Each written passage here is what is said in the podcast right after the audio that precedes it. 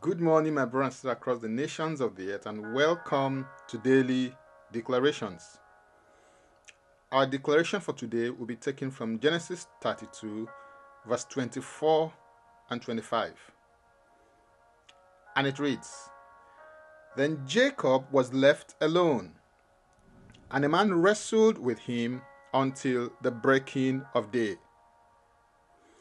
Now, when he saw that he did not prevail against him, he touched the socket of his hip.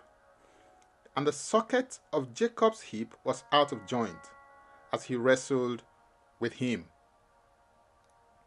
This text refers to the pivotal event that happened in the life of Jacob that resulted in his transformation to Israel.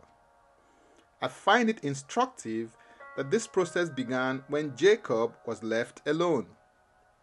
This speaks and refers to the need for regular and consistent moments of solitude and time alone with God. This cannot be overemphasized, because it is as you retreat for a divine encounter with God that you will return with fresh fire from God. Although Jacob was left alone, he was not lonely, because he had the company of a supernatural being who wrestled with him until the breaking of day, and this resulted in his change of name from Jacob to Israel. Jacob means a con man or trickster, while Israel means a prince, one who has power with God and man, and one who has prevailed. You will experience and encounter transformation from one level of glory to a higher level only as you persist, keep at it, and never give up. Transformation is the outcome of your wrestling.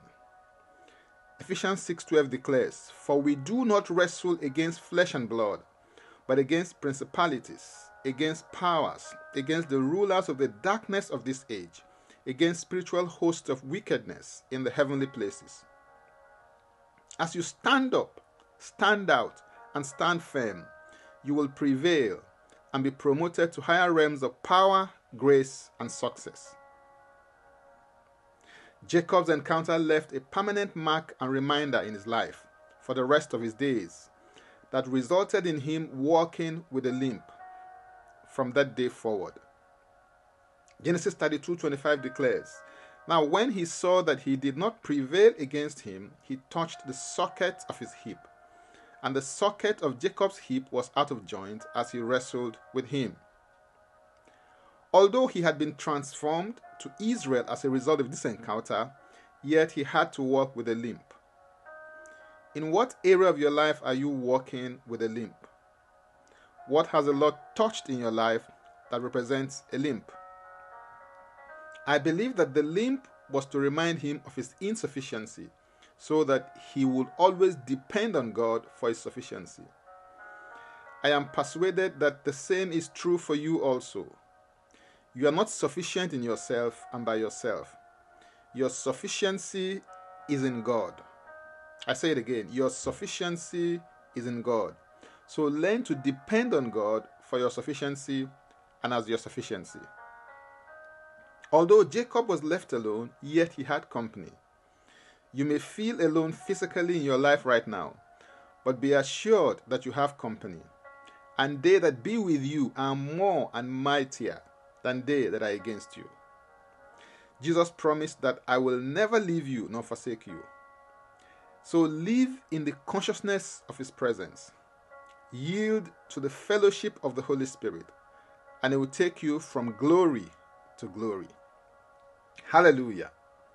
If you like to receive tremendous value from other resources, go to my Linktree account, Francis Ubeiko, and Francis Ubeiko is a single word, or simply click the link and it will take you there. Now let's take the declaration together, and I stand in agreement with you as we do that. Father, I thank you because you are the God who transforms me from glory to glory. I thank you for taking me from grass to grace, from grace to glory, and from glory to ever-increasing levels and dimensions of greater glory. I submit to your dealings and leadings in my life. I declare that I am a mighty man of valor, and I manifest the power, wisdom, and the glory of God.